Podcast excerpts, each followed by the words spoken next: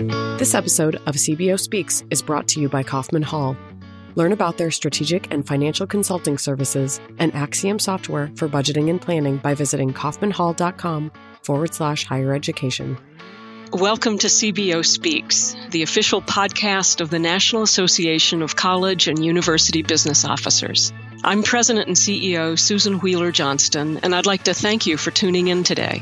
Our mission for this podcast is to ask chief business officers to reflect on their careers, share personal examples of the ways they have navigated challenging situations, and offer some lessons that they've learned from their experience as a CBO.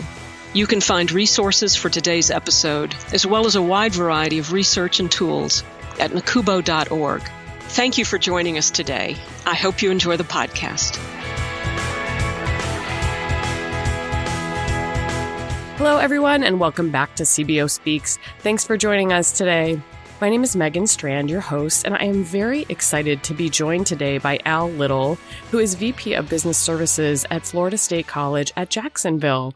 Welcome, Al. Thank you very much. To get us started today, I was hoping that you could talk about how you came to higher ed as a profession. Oh, sure. Um, it started back uh, when I was uh, first out of college.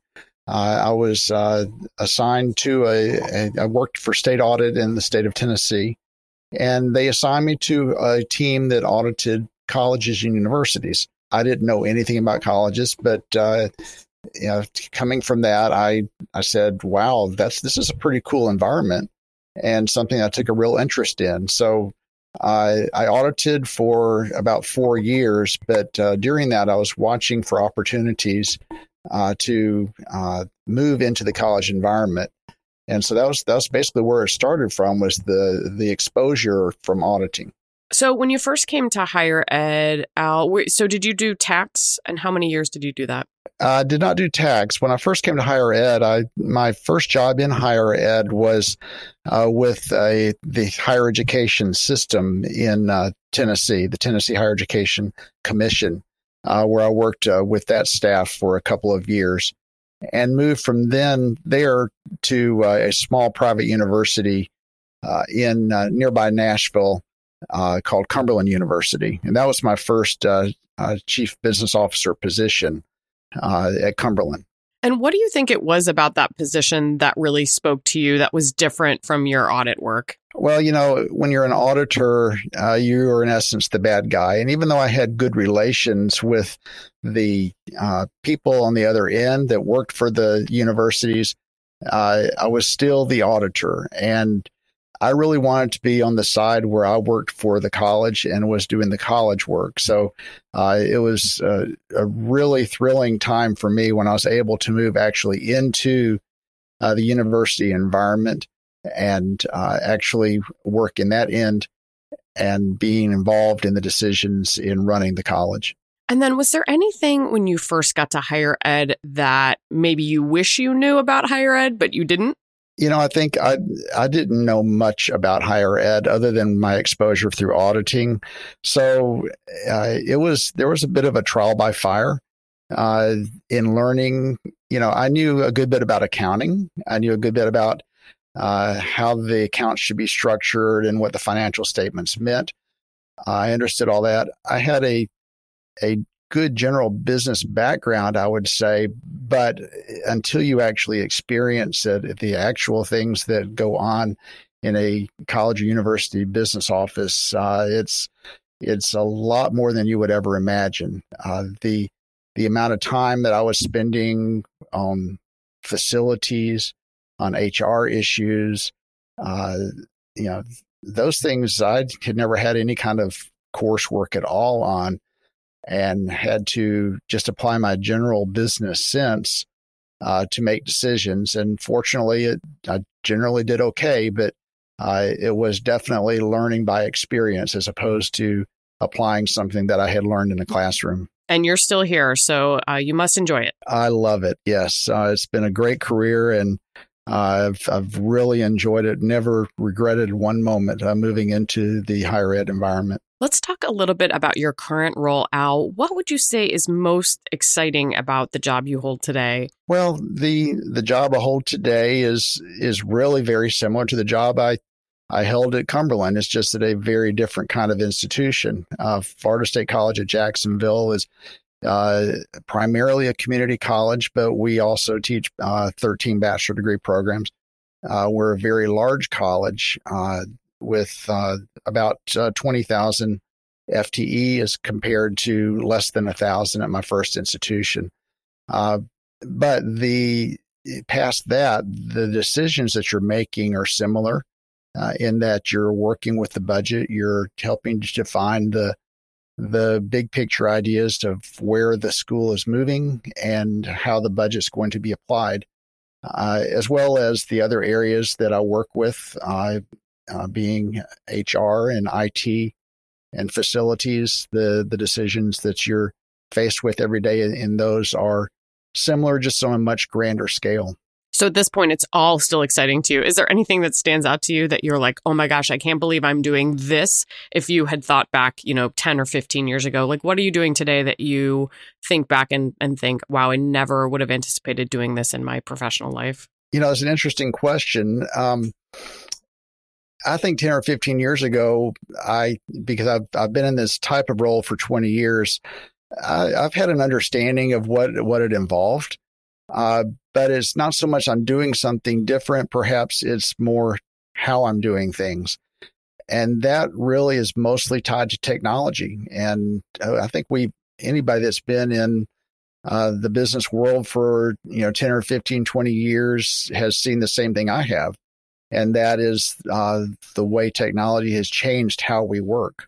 Uh, we still have a lot to do, uh, but we communicate much different than we used to. We have access to information in different ways.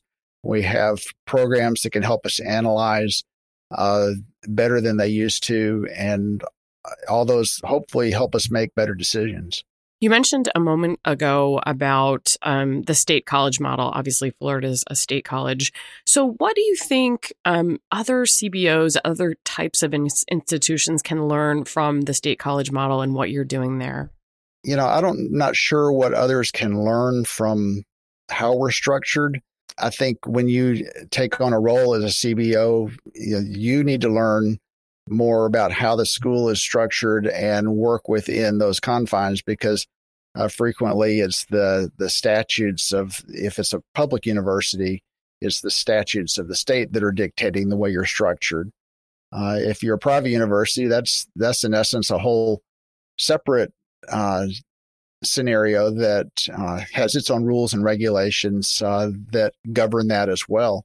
So you're you take on the uh, challenge of learning what's guiding you and what your what uh, requirements you have to fulfill and make sure that those things happen within the context of your job. Al, when you are evaluating whether to hire somebody, how what's your philosophy for finding and cultivating great new team members? Well, of course, first you look for the the um, required experience. You, I think it's important to to spend time before you go through the process of looking for someone to think about the position and make sure the job description is accurate. Make sure uh, really evaluate whether the required um, education and experience are correct for that position and then uh, you know publicize it to attract the the right types of candidates. Um, so I make the assumption, having done that, that the people that are that I'm looking at are uh, a, a, reasonable fit for what what I need, and then it's a matter of uh, you know comparing the what each one brings, because everybody is is different in their background and experience and what they can bring to the position compared to the others. And also looking for the uh, personality fit as well. Uh, that will they will they uh, blend in nicely uh, and create a better team than what we had before? Uh, and as I'm thinking through my answer here, I also want to make a comment about uh, diversity because I think it is critically important that we make every effort to to hire a diverse staff. I'm a big fan of having uh, a wide variety of individuals on any team because I think it makes for a better team. If everybody uh, looks and acts the same, then you're not going to get as good of a flow of information and an analysis of information as you do with a diverse team. Al, as you look back over your 20 year career as a CBO, can you think of anyone that served as a professional mentor to you? Uh, yeah, when I first came to Florida in 1989, I was hired in as a controller, uh, and I was in that role for nine and a half years. And during that time, had the pleasure of, of serving with uh, under a, a CBO by the name of Barry Keim, who uh, was a just a, a great person to work for.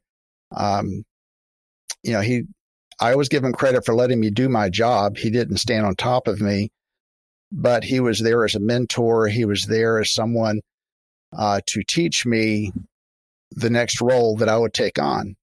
And so over time, I, I feel I learned in that experience uh, of what I should be, what I should expect to encounter as a CBO uh, once I did get to that spot.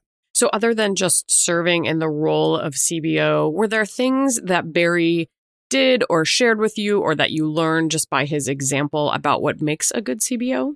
Well, he was inclusive in uh, you know bringing me into meetings, allowing me to experience the the issues that were going on, the discussions that were going on, and he was very open with me in our conversations uh, about uh, you know, the issues that he had to deal with as a CBO. So he was able to kind of bring you into the fold a little bit and share a peek behind the curtain of what it means to be a CBO. Correct. And he was also very supportive in allowing me to attend meetings like SACUBO meetings. Um, he encouraged my uh, participation there, and I thought that was help, very helpful as well.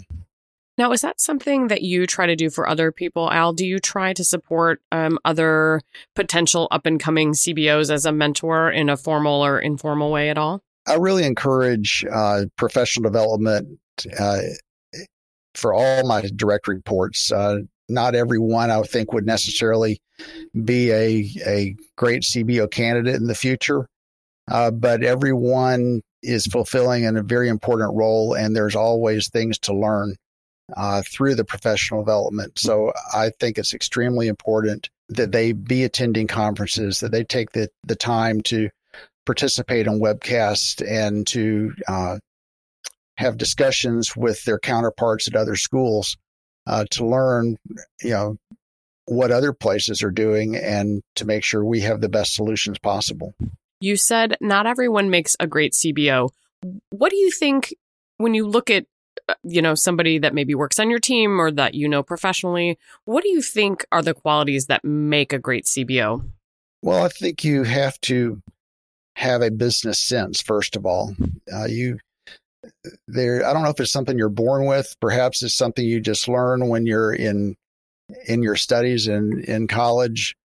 Uh, that you know what makes sense when you're looking at numbers, when you're evaluating uh, proposals uh, to make sure that the most important things are covered. Um, there's a there's a lot of logic to the decision making process, and uh, not every person has that business sense. They can learn how to do a particular role, a specialization role, uh, but it does not mean even if they're successful in that that role that they would necessarily be a good CBO. Al, when you look at the next generation of upcoming or potential CBOs, what do you see in that generation? Well, I see a a, a very uh, smart group of uh, young people that are coming to the pro- profession. Uh, they that are catch on very quickly. That you know have show signs of all sorts of potential and I think it's it's up to us to give them the opportunities to learn, to progress, and to be ready for the next step. Uh, and as long as they continue to uh, show themselves at each level, then that will would eventually take take them up to the level of being CBOs in the future. Al, if you were going to retire tomorrow, what would you want your successor to know? Well, ideally, I want them to know that I'm leaving them with a an institution that's in good financial shape, an institution that has uh, good day to day operations, uh, qualified, quality individuals uh, running each of the areas that I'm responsible for. Uh, I would want them to know that uh, the the college values the input of the CBO, and that hopefully my inputs in the past have proven that the CBO's voice is valuable in decision making, and that they would be readily uh, accepted by the group in that role. Uh, in recognition of what perhaps what I've done in the past more so than if I had not done a good job and they would be more skeptical of what the my successor may say or do. Well, it sounds like that's something that's important to you is ensuring that um, that the position is respected and the opinions are important and considered um, when making important decisions. So, what do you think is um, what is attributed to your ability to do that in terms of ensuring that your voice is heard at the table? Uh, certainly.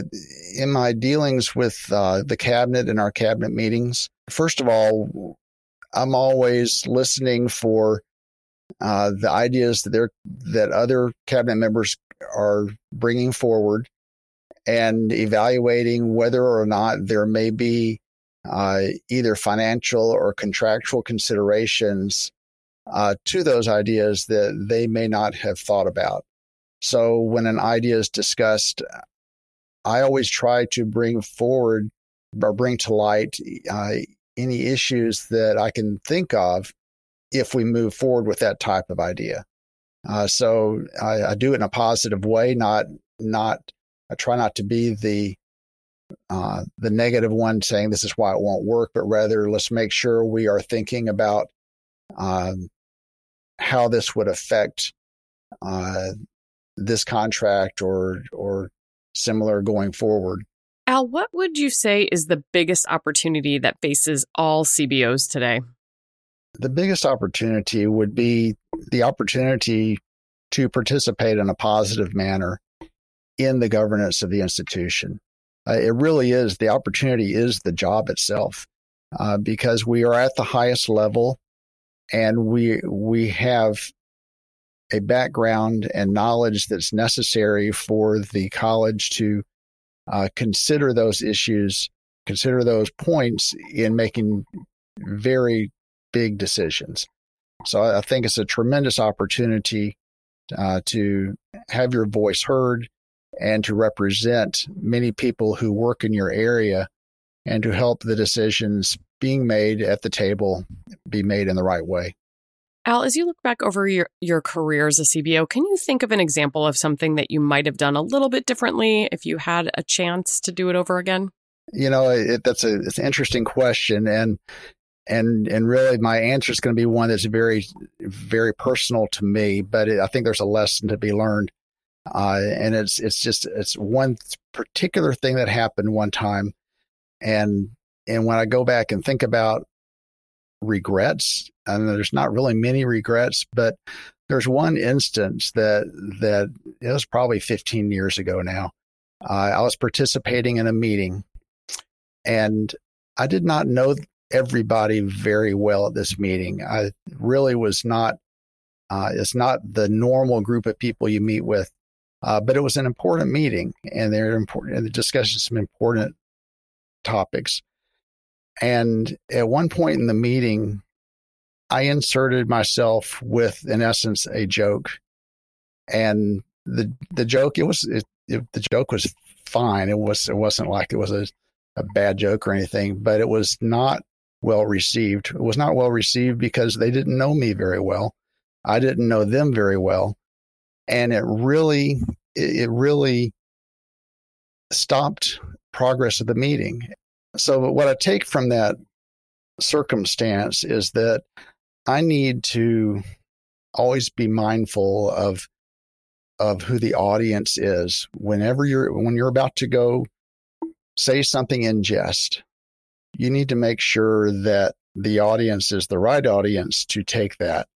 Uh, certainly, I've I've told many jokes, many things in jest over the years, but this one situation, I learned that uh, it's not just you can't just say anything anywhere. It has to be the right time for that type of uh, input. Al, anything else you'd like to share that I've neglected to ask you today? The role of the CBO is, is extremely important. We all know that. Uh, and it's an, it's an honor to take on this role. Uh, but this role is, is it's about more than just making big decisions uh, at the cabinet level, you know, taking the institution forward. That's certainly extremely important. Uh, but equally as important is your everyday role. Uh, you are in charge of areas that employ many individuals. And those individuals are people that their their role, their job is very important to them. And all these individuals have personal personal lives as well, and sometimes they have personal issues. And I think it is critically important that we always remember the individuals that are working for us, that are doing so much for us, and make sure that we are paying attention to them and we are providing them whatever kind of support they need, whether it's a, something from the business world or if it's a kind word or if it's a kind action to help them through a situation perhaps that they're they're hand, having to deal with personally. Uh, so I think the the honor of working with those individuals and playing a role where you can be supportive of them, uh, it's an honor to me to be able to do that, and I think it's a help to them to know that they have support at the higher levels a perfect way to end our conversation. Well, thank you so much, Al, for your time today and for sharing just a few of your insights with us and our listeners. Well, thank you so much. I enjoyed it. You can find out more about Al and today's episode by visiting the conferences and e learning section, then click podcasts of nacubo.org. Make sure you also subscribe to CBO Speaks and Apple Podcasts so that you'll get the latest episodes instantly. And on behalf of Al and myself, I'd like to thank you so much for joining us for this episode of CBO Speaks. This episode of CBO Speaks is brought to you by Kaufman Hall. Learn about their strategic and financial consulting services and Axiom software for budgeting and planning by visiting kaufmanhall.com forward slash higher education.